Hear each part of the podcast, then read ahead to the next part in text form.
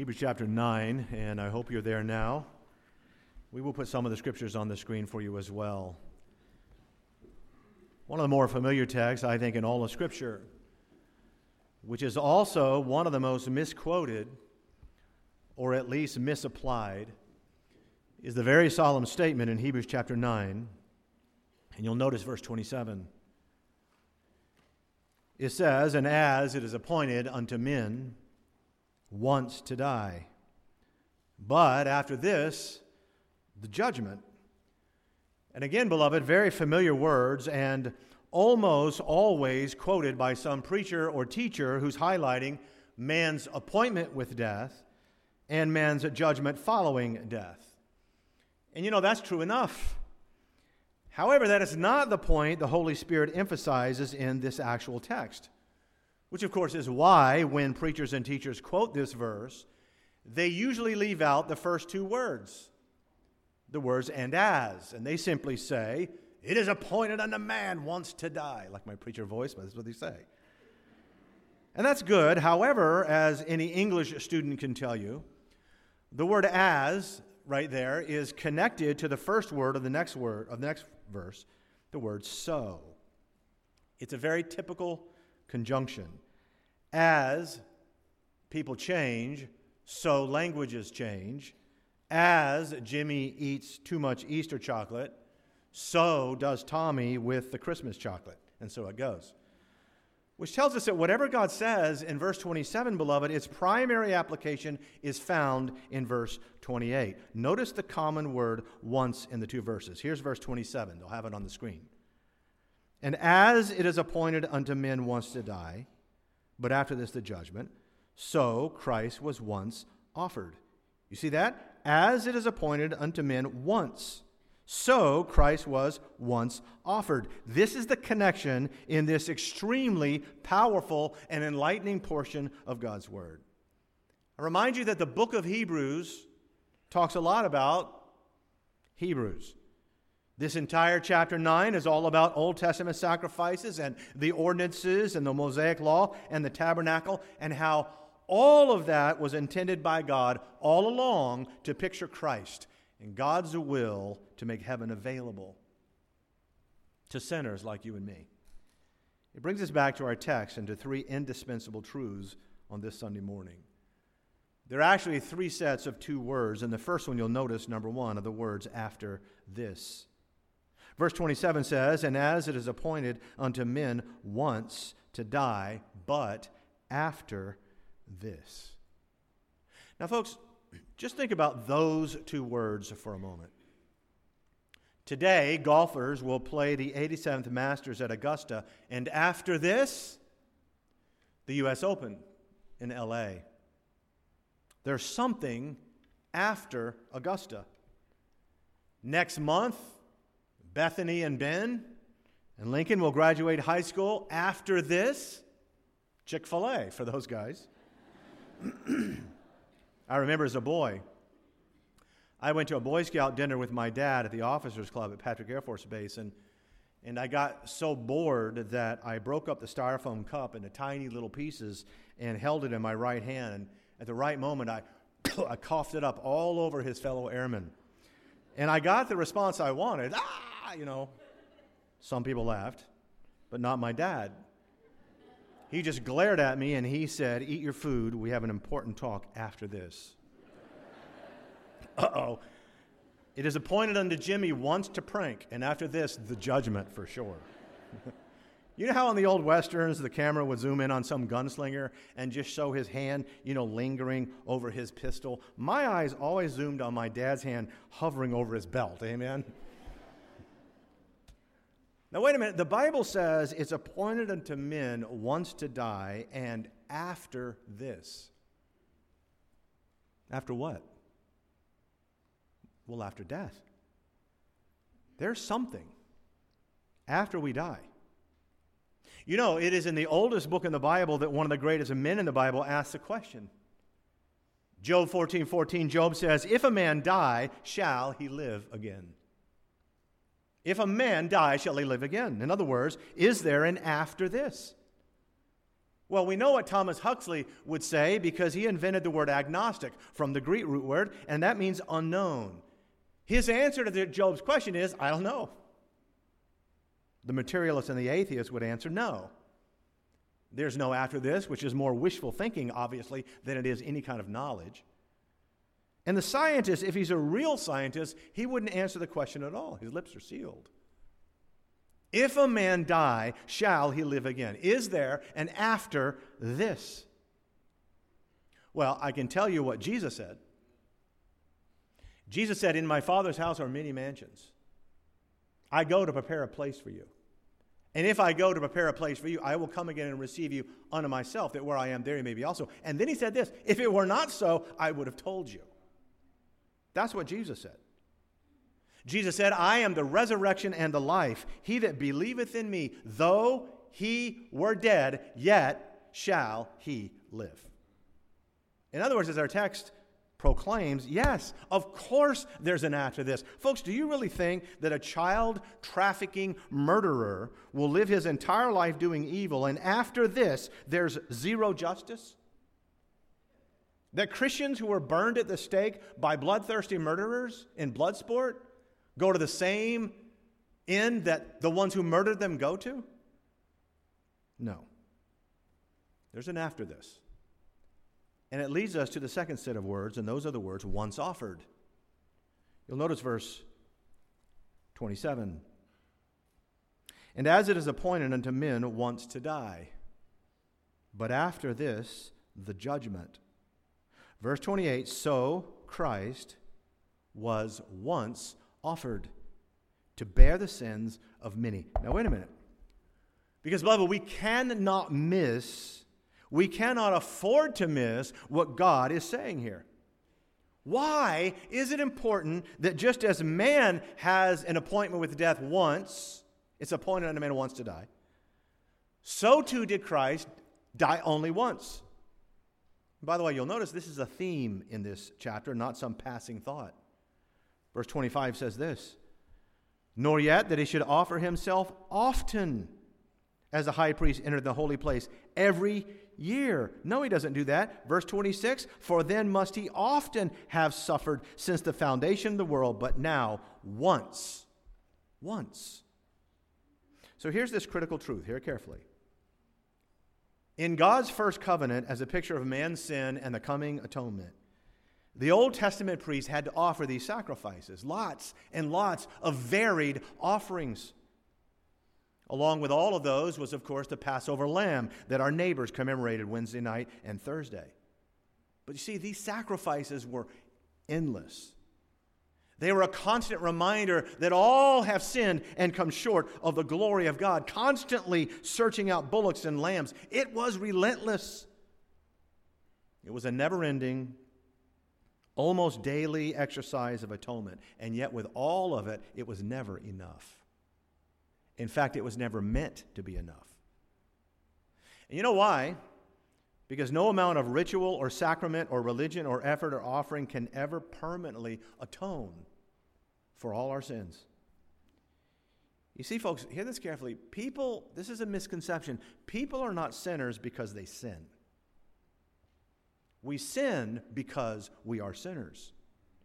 It's who we are, it's what we are, it's our very nature. We have a lot of dogs in our, in our neighborhood and they bark. Well, you know what? Barking doesn't make them dogs. They bark because they're dogs. And yes, some of them bark louder than others, and some of them bark more often than others, but they bark because they're dogs. And yes, beloved, it is true. Some sinners seem worse than others, some sinners do more than others. But we are all still sinners. And this is why no amount of external ritual or religion does anything about the heart, the internal, that is our nature. I remember reading Joe Henry Hankins talking about witnessing to his doctor. His doctor felt that, you know, he basically, you know, I may have sinned here and there, but I'm not truly a sinner like other people I know. That's, that was his own testimony. And Joe Hankins, the great preacher, asked him a question. He said, Doc, what's the strongest poison that you know of? His doctor said potassium cyanide. And Brother Hankins said, Well, Doc, how much potassium cyanide would a man have to drink in order for it to kill him? And he said, Well, it's so strong that if you took the stopper, this is in the old days, you took the stopper out of the bottle, touched the blood vessels underneath your tongue, you wouldn't live long enough, put the stopper back into the bottle. And Brother Hankins said, What difference then would it make if the man drank the entire bottle? And his doctor said, I understand where you're going. A man doesn't have to commit every sin in the catalog to be spiritually dead. All have sinned, and all come short of the glory of God. And this is the reason, beloved, that you cannot offer sacrifices. You cannot continually, constantly bring these these blood offerings to the Lord and it satisfies forever. No amount of religious observance could ever permanently remove the death sentence from the poison of our sin. And that, as they say, is the bad news. The good news this morning, of course, is in these two words once. Once offered, the Bible says, the Lord Jesus, hear me carefully, the Lamb of God was once, one time, offered for the sins of man. And that sacrifice was enough. Verse 26. It says, Nor yet that he should offer himself often as the high priest entereth in the holy place every year with blood of others. For then, here's verse 26, then must he often have suffered since the foundation of the world. But now, here it is, once in the end of the world hath he appeared to put away sin by the sacrifice of himself. As Philip Bliss wrote those beautiful words, free from the law. Oh, happy condition Jesus hath bled, and there is remission, cursed by the law and bruised by the fall. Grace hath redeemed us once for all. The first two words we noted are after this. The second two words are once offered. The last two words I want you to notice are the words unto salvation. Here's verse 27. And as it is appointed unto men once to die but after this, the judgment. So, so Christ was once offered to bear the sins of many. And unto them that look for him shall he appear the second time without sin unto salvation. Now, folks, let us consider very carefully what the Holy Spirit is actually saying in this verse. What does he mean? Why in the world close this chapter with the promise of the second coming? And why does it say this time when he comes, he's coming, quote, without sin and, quote, unto salvation? Why? It's really very simple.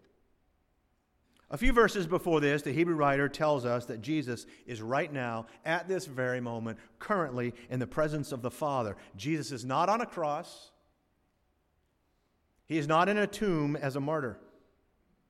He is in heaven as a Savior and a mediator.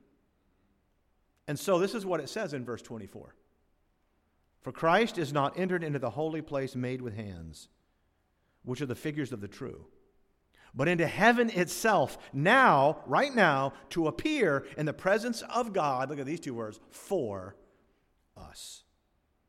In other words, if you're saved, Jesus is your mediator, your advocate. He's basically your attorney, so that if Satan wants to accuse you, Look at that Barry over there. He's a sinner. He's condemned. Jesus says, No.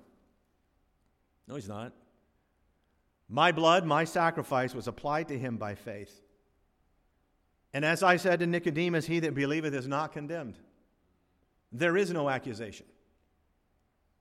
So here's why there's a verse 28 and the mention of the second coming. Right now, Jesus is alive. Not only is the Lord Jesus alive, he's in heaven as our, as our Savior and our advocate. That means that he saves us from the penalty of sin. That's why Satan can't accuse this man or anybody else in this room who has trusted Christ as Savior. He saves us from the penalty of sin. Not condemned is the verdict.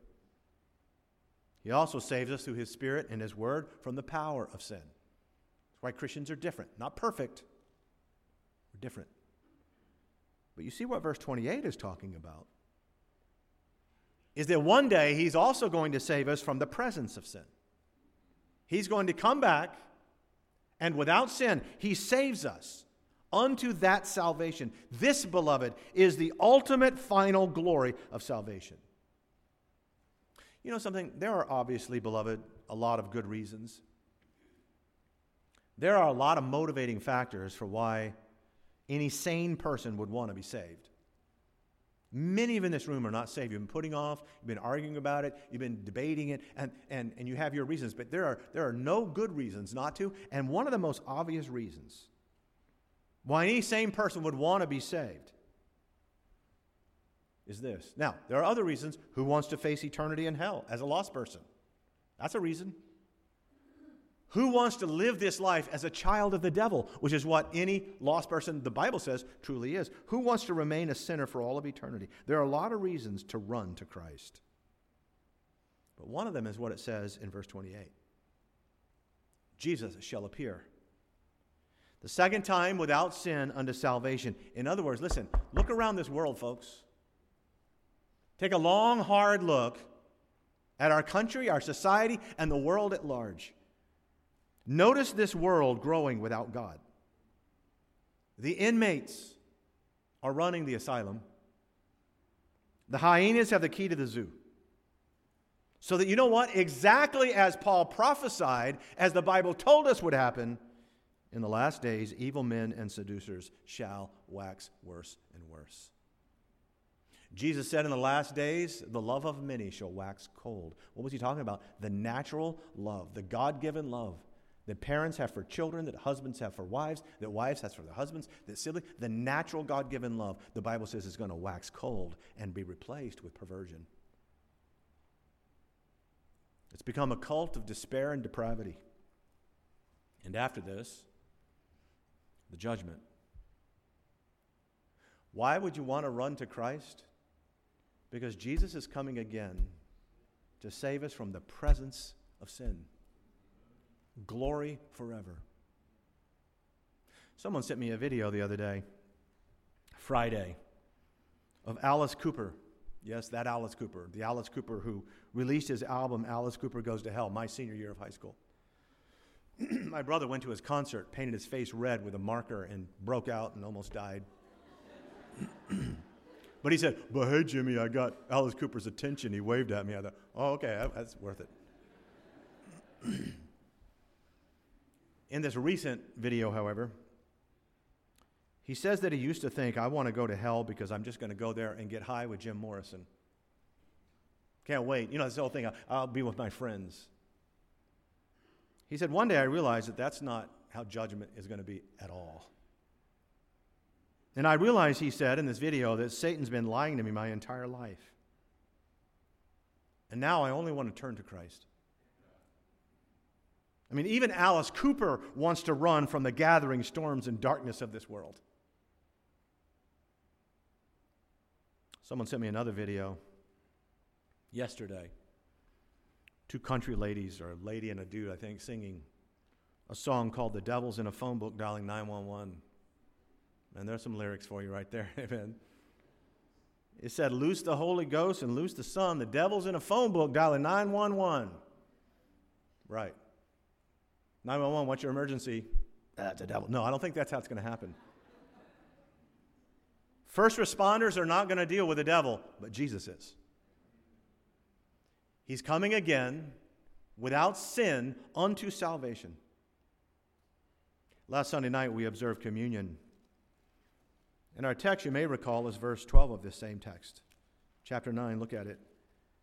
It says, Neither by the blood of goats and calves but by his own blood he entered into once once into the holy place having obtained eternal redemption for us. Now we are free. There's no condemnation. Jesus provides a perfect salvation.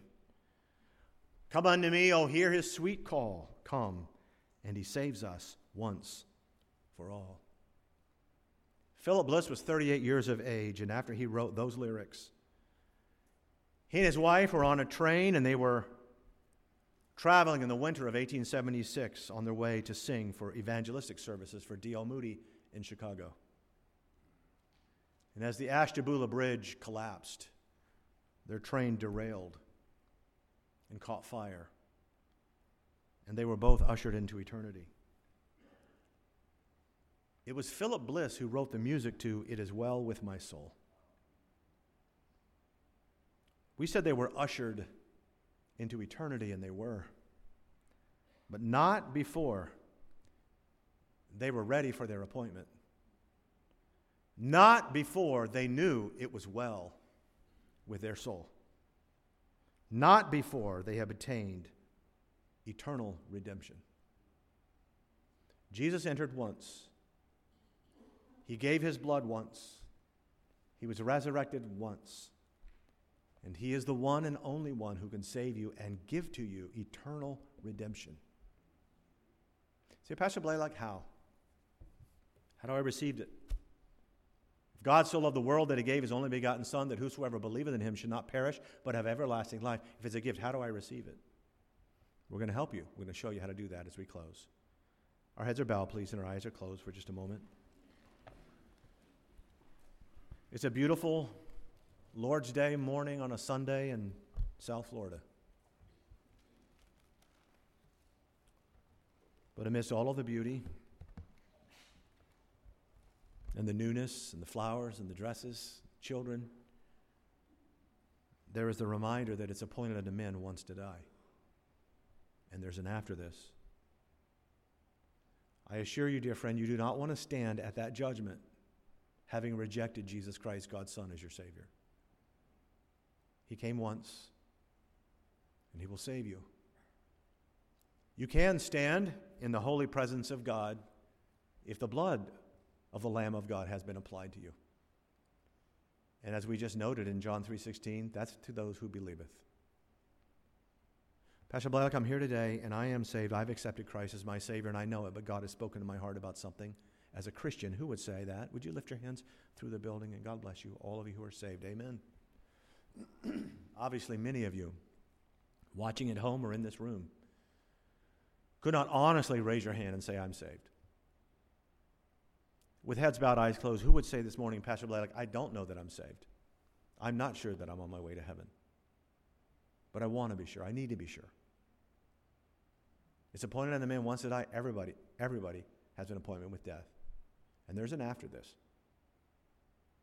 The after this can be, as Paul said, present with the Lord. Pastor, I'm not sure that I'm saved, but I'd like to be sure. Would you pray for me? I won't embarrass you or come to you. I just want to pray. Who would say that? God bless you, sir. Anyone else? Join their hands. God bless you and God bless you. Praise the Lord. Any others? Raise them up there. Don't be ashamed, and embarrassed. God bless you. Amen. At home, where you are. In a moment, we're going to have a time of invitation. The choir will sing together the song we mentioned a moment ago, and not the choir, but the congregation, and all of you. I want you to think about the words and sing them, especially those of you who are believers. The altar is here for those of you who are saved. Maybe you need to pray for someone you love. What better day? God will honor the prayers. What better day to pray than on this day commemorating the resurrection? Pray for someone who's lost, a loved one, a friend. Maybe you just want to come and kneel at the altar and thank God for your salvation. Or maybe it's joining the church, baptism, that's something public. And for sure, if you raise your hand and said, I'm not sure I'm saved, Brother Andy here is at the front. He would love to take the scriptures and show you what it means to be saved. Father, bless the invitation. We commit it as always into your hands, and we thank you for your word. Thank you that you so loved the world that you sent your only begotten Son and we're so grateful that he died on that cross, the choir sang beautifully about moments ago. We're so grateful that he was the perfect, sinless Son of God, the Lamb of God, who shed his blood for men. And we thank you that he rose again for our justification. And for those who've asked for prayer, Lord, you know their hearts. Continue to speak to their hearts and use us to that end as well. Bless this invitation in Jesus' name. Amen. On behalf of everyone at Beacon Baptist Church, we thank you for joining us today. Our prayer is that your heart and life has been impacted through the biblical truths of this message. If you have questions or would like more information, please contact us through our website at beaconbaptistchurch.org. That's beaconbaptistchurch.org. May the Lord bless you.